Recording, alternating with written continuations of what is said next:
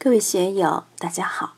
今天我们继续学习《禅说庄子齐物论》第七讲“八德、六合、天福、宝光”第六部分。大家可以通过查看本段声音简介了解学习内容。让我们一起来听听冯学成先生的解读：“道招而不道，言辩而不及。”人长而不周，廉清而不信，勇志而不成。庄子常揭别人的假面具，可以说是战国时期的打假模范、打假大师。很多人讲道，讲的头头是道，但那不是道。道如果像模特儿一样一览无余，就绝不是道。道是公开的。但我们看见的永远都是那么一点点而已，神龙不见首尾，我们绝不可能见到，而见到的都是深藏不露的平常人。说自己开悟的人，说自己见到的人，不是神经病就是骗子，这是百分之百的，没有什么能逃得过这一招。只要他敢于说自己已经见到，已经开悟，已经成了菩萨。绝对是骗子，不然就是神经病，精神有问题。道招而不道，大道是毫无隐蔽的，就在天地宇宙之中，就在我们日常生活之中。尽管如此，我们对它的认识和感觉永远都是无限小。除非你成佛了，成了基督耶稣，在宗教上可以说见了道。作为常人。千万别打那个妄想，更不要去发这个妄念。所以，道招而不道，真正的道绝对不会让人看得清清楚楚、明明白白。如果你清楚了、明白了，那就不是道。道可道，非常道。《道德经》早就把这个说清楚了。俗话说：“当了宰相不说权，亿万富翁不说钱。”老将军不谈兵，老和尚不说禅。他是过来人了，还说这些干什么呢？没有的才想拥有，拥有的就不把它当回事，没必要再玩这个了。言辩而不及，要说清楚一个事，不论你怎么说，越说越糊涂。有的人说真理越辩越明，严格来说，真理是。越变越糊涂，历史的经验也证明了这一点。哪一件事情是说清楚了的？说不清楚。谁把盐的味道说清楚了？通过语言就把盐的咸味说清楚了吗？什么是咸味？说不清楚，只能用舌头去品尝。自己心里面明白盐是这个味，但你要说出来就不是了。苏东坡听说荆州玉泉寺的老和尚禅风很厉，就去微服探访。苏东坡长得很胖，富态，胡须又长得美，老和尚一看就知道是个当官的。玉泉陈浩禅师就问他：“长官高兴。”苏东坡就说：“姓称，专门称天下老和尚舌头的称。”玉泉老和尚就喝了一声。请问这一鹤重多少？具体的事物可以称重，这个声音怎么称？盐的咸味是味觉，味觉舌头能感觉出来，语言怎么表达它？非类物比，不是一个亮度上的，你怎么去料理它？所以，语言思维涉及的对象不同，很多感觉是说不出来的。我们测量高炉里面的温度。一千多度，我们的触觉去感觉一下，能吗？一千度是有多热？你能去试一下吗？太阳表面温度六千度，中心温度几百万度，你能去感受吗？科学是用比量的形式测出来的，完全在我们的感觉之外。大象使用次声波传达信息，几十公里之外，他们的对话互相听得见。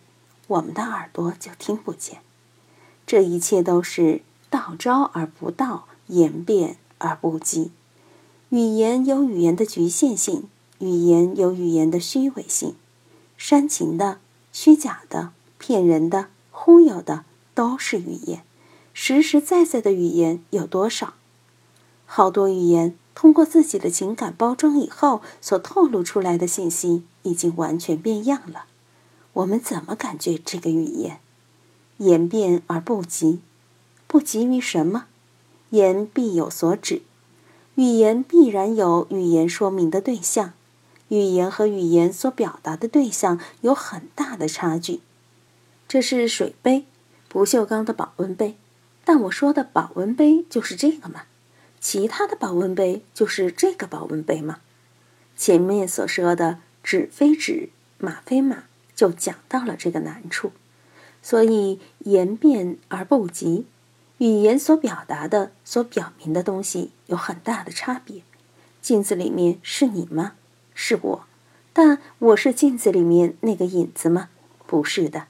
语言和实体的关系。也就是这么一层关系，言变而不及，人长而不周。作为圣人，都希望得广则变，把国家料理的风调雨顺，再现尧舜之时。但越是想这样搞，就越是搞不好。带着目的性去料理我们这个社会，料理我们这个世界，反而料理不好。中国五千年来。很多伟大人物要这样去料理，那样去料理，都有崇高的理想、伟大的抱负，要把神州大地弄成这样那样。本来天地好好的，被他们这么一忽悠，这么一搞，闹得国不国，人不人，弄得大家都很狼狈，他们也很狼狈，老百姓的日子也很惨。我们有科学治国这么一套东西，有最先进的政治理念。科学社会主义，人类最高的社会成果，最新最美的蓝图，但料理的怎么样？任何料理都有失误之处。大人不仁，大道运行自于万物，是一种最大的仁，最大的奉献。那他有没有偏爱之心呢？我只喜欢凤凰孔雀，不喜欢蟑螂老鼠。大道是没有这种感觉的，所以真正的大人在默默的道气运行之中，就把人显示出来了。有些人做好人好事，默默无闻的就做了，并不觉得自己是在做好事；有些人做了好事，兴奋的不得了，八方敲锣打鼓，宣扬捐了多少功德，做了多少善事。